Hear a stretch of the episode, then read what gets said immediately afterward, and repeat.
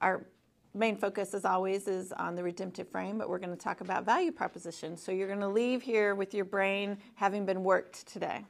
So be prepared. Embrace it. If you need to go get some more coffee to get that engine rolling, feel free to do that anytime. Just some housekeeping. The bathrooms are right here outside, right across from the kitchen. Is there anything else, Brian, that they need to know? The Wi-Fi is up here. Yeah, the network's PHC. If you need some... If you need some Wi-Fi, jump on the Wi-Fi. Okay, great. Anything else? No, make yourself at home. Yeah. Okay, thank you. Yeah. Thanks for having us. Just as, did it get shut off? I want to tell while you're getting ready. Please. I was telling Aaron this earlier. So this is like an administrative office for Providence. So this is where I'll tell you all about the service lines, but this is just really the administrative office. 80% of our staff is out in the field seeing patients.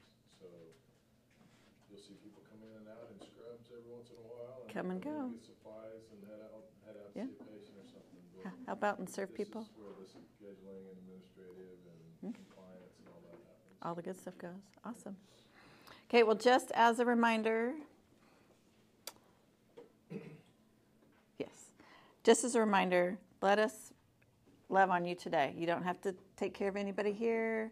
If you feel very brave, you can shut off your phone and just relax, but just remember this is a place of rest, of grace, of challenge, and encouragement. Just as a reminder, we're going to look really quick at what is redemptive entrepreneurship. It's love and organizational action following a pattern of creative restoration through sacrifice. And we integrate that across our leadership, across our strategy, across our operations, and our ventures creation, and its innovation, and its funding. It's not a destination. Every one of us fail. Every organization fails, and we all fall short, but it's not an empty dream. Today is our first day on the strategery, or if you're a George W. fan, the strategies axis. This is everything that a venture does to express mission, to serve our customers, to create value in the forms of products, services, programs, brands, narratives, even our digital and physical presence. Okay, this is how we are affecting people.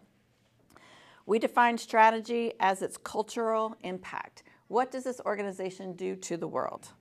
How does our work impact our customers, our stakeholders, our communities, and the sectors in which we operate? It's our culture at large. How are we affecting people? What becomes more likely or less likely because this organization is here, because of what you are bringing into the world? The redemptive strategy includes the ethical, but with a different end game. Not just financial goals. We have a different authority. We know that ultimately we will answer to Jesus for how we ran our business. And we have a different motive. Our motive is to love and to serve. We purpose our work to push beyond the ethical, because ethical doesn't have the power to fix or repair broken things. It's a good bar, but it's not a good ceiling. Okay, we want more. Pushing to the redemptive strategy changes everything. Our team talks a lot about this, you guys. In every one of our team meetings, somebody in our team is presenting the redemptive frame. We always practice this. We always want to be ready to talk about this because it changes everything. This is a rejection of empire. We're not trying to control our market. Okay, that's not our goal. This is where we give up our perceived right of control.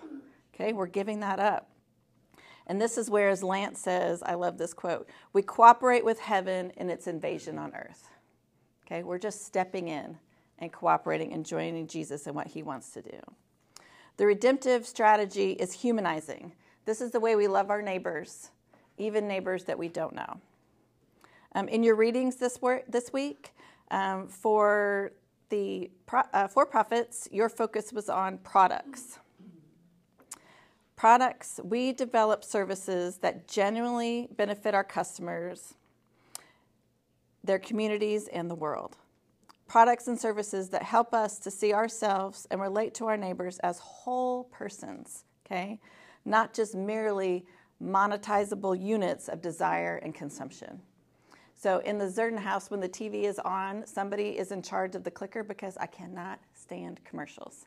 They drive me crazy. And our TV is primarily on when it's sports are on, and football season is the worst because there's commercials like what every minute, 30 seconds, right? It drives me insane. And our little 6-year-old guy, he'll hit mute if it's his turn, and he'll go, commercials, they're the worst. They're the worst. He said, they're always trying to take my money. So you're right. That's exactly what they're trying to do. That's it. So we're seeing people not as monetizable units of desire and consumption. We're not manipulating their most self-centered, lonely, addictive tendencies. Okay, we're not looking for ways to manipulate people. This is being redemptive with our products means that we long to make what people want to want. Okay, they may not even know it. Okay, but their heart desire, what do they want to want? In doing so, we will be less prone to lapse into treating our products as means to an end, just perpetuating our economic engine, okay? It's not just to get that money rolling. It's not just that's not our end game. For the nonprofits this week, your focus was on programs and proximity, how to collaborate with those you serve. This is resisting the temptation to shape our work from a comfortable distance. Okay, sometimes nonprofit leaders lack the patience and the discipline to get close to those that they serve. This is taking time to study the complexity of the issues that you're trying to address and to make time for mutual listening.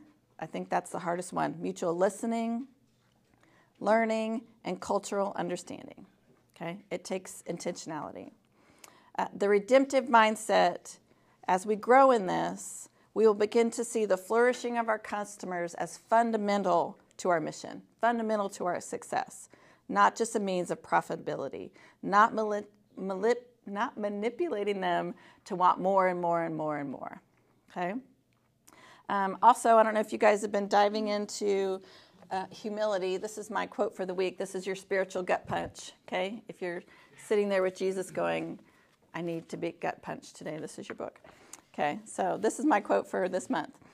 Where the spirit of love is shed abroad in the heart, where the divine nature comes to full birth, where Christ, the meek and lowly Lamb of God, is truly formed within, there is given the power of a perfect love that forgets itself and finds its blessedness in the blessing others and bearing with them and honoring them, however, bearing them and honoring them.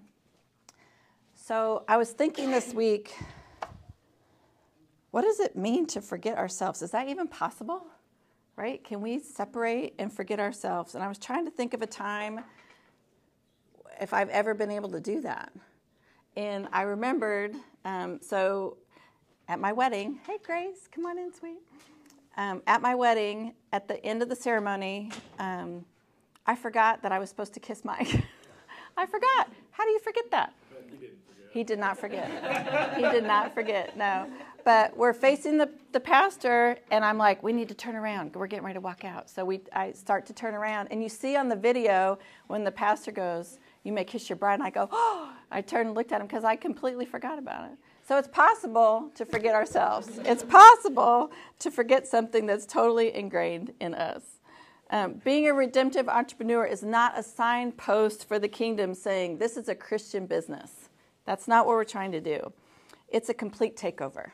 Okay, this is giving everything up. This is letting Jesus rewire every aspect of us and our venture. Please take some time, you guys, to dive into that microsite. I went back this week and listened to all the videos that were on there.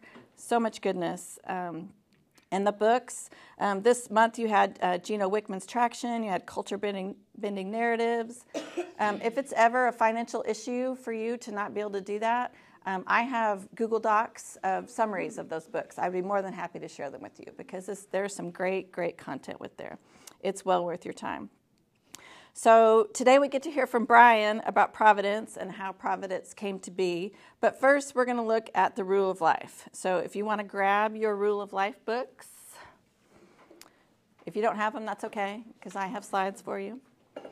We're going to talk today about decision making. Okay, decision making. As entrepreneurs, we're all in positions of power. Okay, not just with our work.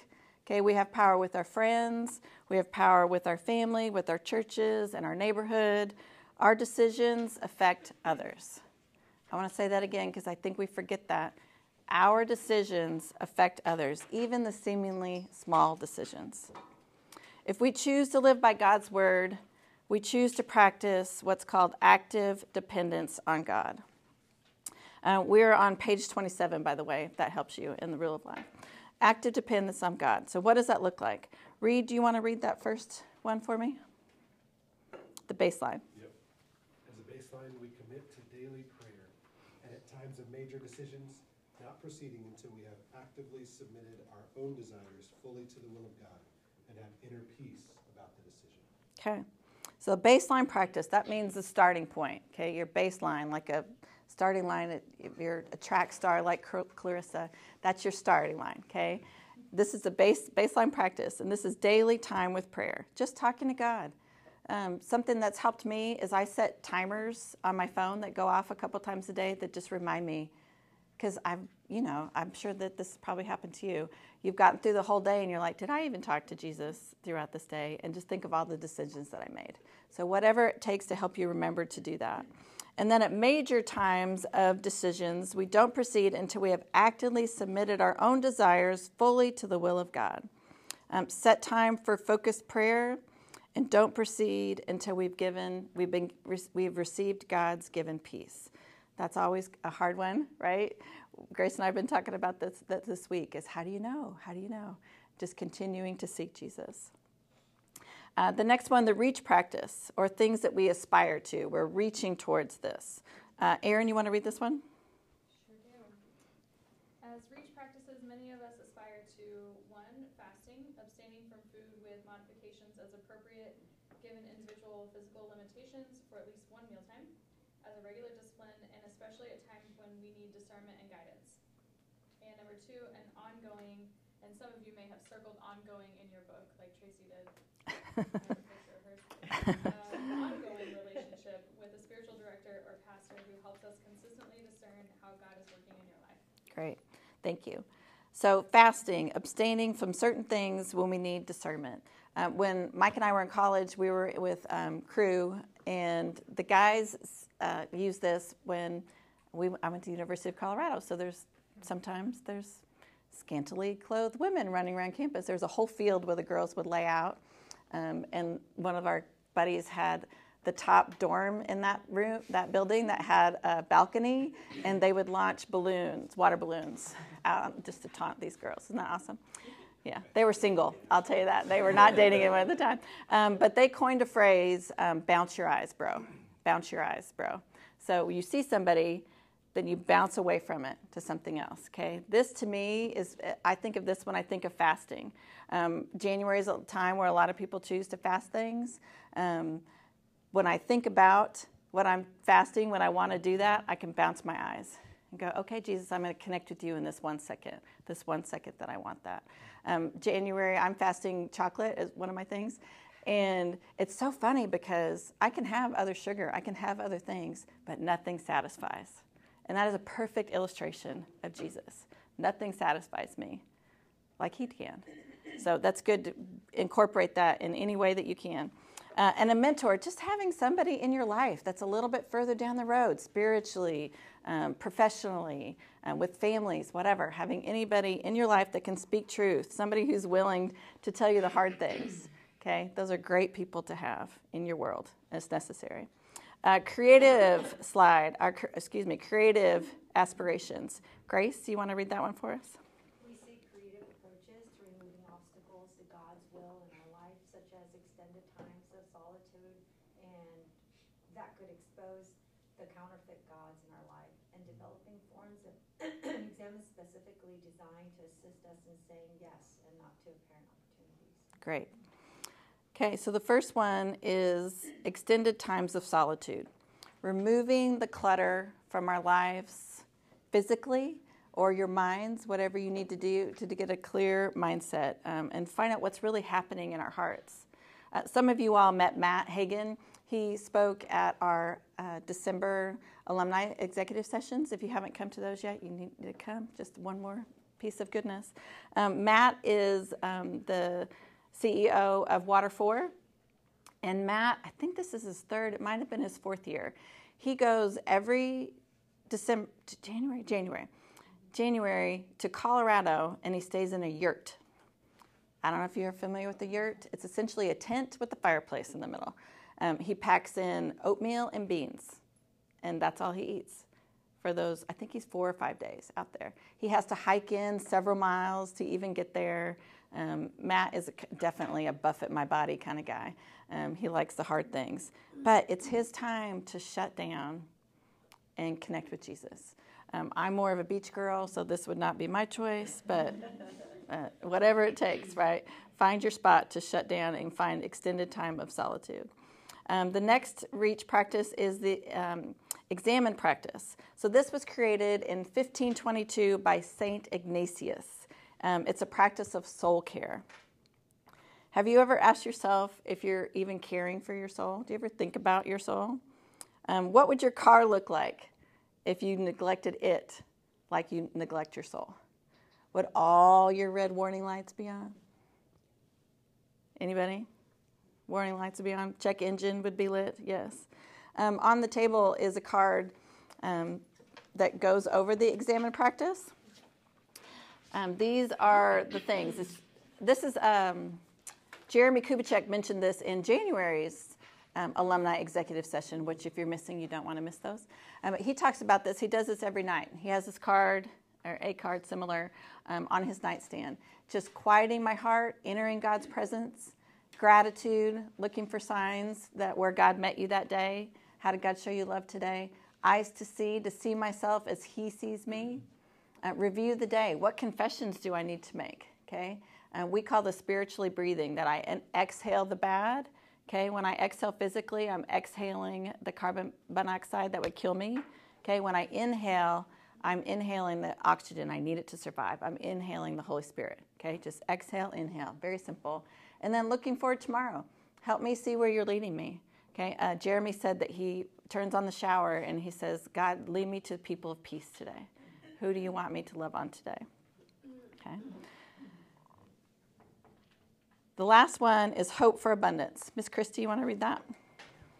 We hope for abundance thanks to the supernatural provision that comes from obeying God rather than mere human insight, and peace and contentment at times of both apparent success and apparent failure.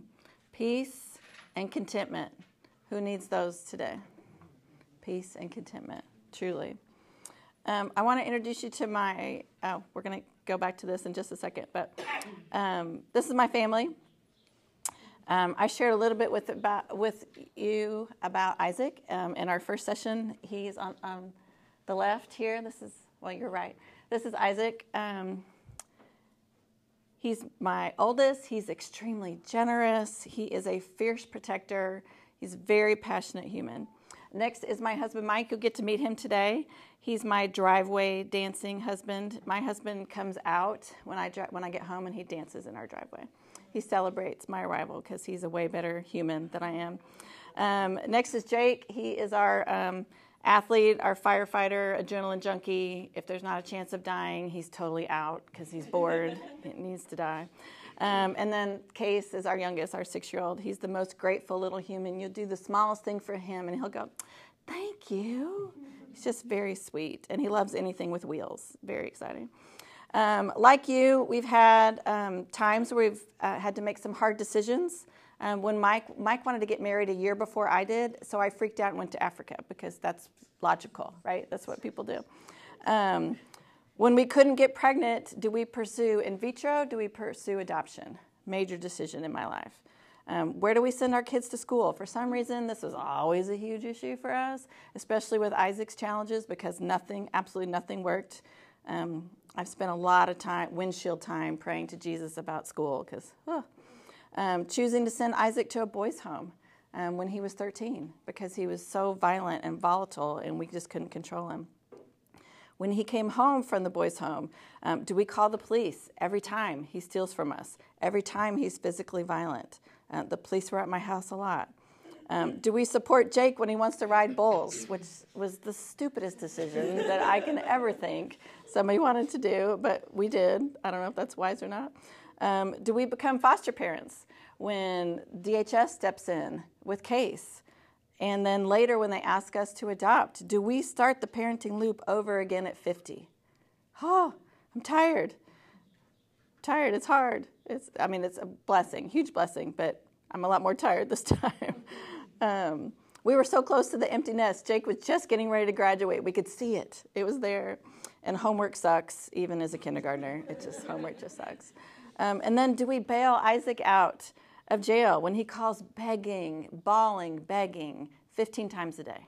Do we choose to do that? And when he's out of prison after several years, do we allow him to even know where we live? Do we allow him? What does it look like to allow him back into our lives? Active dependence on God. All I know is that when Mike and I were making these decisions, we were actively seeking God. Actively. In the mundane, fairly quiet moments, and in the scarier ones. Were our decisions successful or failures? It really largely depends on who you ask. But I know that Mike and I were seeking Jesus like we never were before, for sure. Seeking him in daily prayer, examining our hearts against his word, being willing to look weird or crazy in the eyes of the world when we step out with our choices. We've second-guessed ourselves 1,000 times.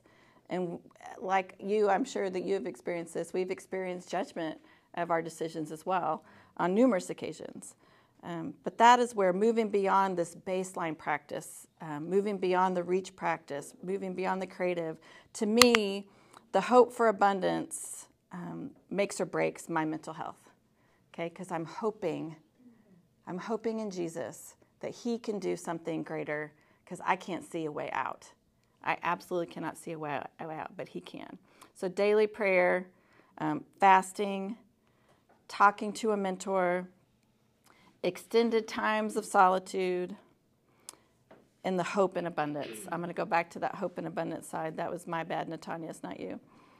Hope in abundance, the supernatural provision that comes from obeying God rather than human insight, and peace and contentment at times of both apparent success and apparent failure. Okay, hoping for that abundance. Sorry about my slides, guys. This is I don't know if it's a phrase that I coined, but I use it a lot. Control is an illusion. You don't have it. You absolutely do not have it. Here's what you can control. What's coming out of your mouth and the thoughts you think. That is it. That is all you can control. And these practices are going to help what's happening here and what's happening here. Okay? I can control my hands, I control my mouth, and I control my brain. And that is it. Ultimately, I have to release it all to trust Jesus to show up and to do his thing, whether it looks like what I want it to or not. Gosh, I didn't grow up in a home that loved Jesus, so when I came to Christ, Mike didn't either. We prayed for our children before they were even born. Okay, we were so excited to break this cycle and to have healthy families and people that would love Jesus and serve Jesus, and no, that's not happening. It's not happening. But God is doing the groundwork in their lives. And that is where I just have that hope in abundance. And I pray that every day. That's one of my prayers, that's one of my gratitudes, that I thank Jesus. Thank you that you're doing the groundwork in their life. Surround them with people who love you. Cut out the calluses in their heart that are stopping them from seeking you. Surround them with people that love you, that are just going to keep loving them and talking to them about truth. Because I can't control. But I can choose to trust Jesus in that. I have to daily decide to trust Jesus for Isaac's future. This is a huge challenge to me. What happens when he gets out again? This is his third time in prison, Every time he goes to prison, he loses everything. And by everything, I'm not just talking about where he was living, which typically is in his car, but he comes out with no clothes because they just got left with wherever he's crashing, no ID, absolutely nothing. So we have to start him over again and pray that this halfway house will take him again and pray that he'll stay there longer than a week, because last time he met a girl in the parking lot and moved in with her within a week, at parking lot at Walmart. So again, what does it look like? And what does it look like us to support him? What does that look like? Because if we don't help him, no one will help him. So there's some degree of help, but there also has to be boundaries. So again, that to me can stir up my stomach, and at night just to be freaking out, and that's where I have to have that hope for abundance. I trust you, Jesus. I'm going to give him to you because I can control nothing. I have this verse on the wall in my laundry room. And why laundry room? Because, ladies, we spend some time there, right? Spend some time in the laundry room. It's Isaiah 32:17. It says, "The fruit of righteousness will be peace, and its effect will be quietness and confidence forever." Because of what Jesus did for us, we're made righteous. And if we're leaning into Jesus, that will lead to peace, which will lead to a quiet heart and confident living. Who needs a quiet heart today? Okay, quiet heart for sure. I want to give you a couple minutes. I'm going to give you 2 minutes. Natania's going to turn on some music in a second, and we're just going to pray. I want you just to have a quiet moment just to think to yourself, where am I not quiet? What's loud in your brain or in your heart right now? What's loud? What's drawing your eyes away from Jesus? Where do you need to bounce your eyes to him? Bounce your eyes, bro. Where do you need to bounce your eyes? And where am I not confident? Where can I not step out? And if you're not confident in that, then go back to those reach practices. Okay, right now, just identify them. But those are places that you can go back and go, all right, Jesus, let's dive into this together. What does this look like for us to tackle this problem? So we're going to take 2 minutes, and then, Michael, will you close us in a minute? Okay, thank you.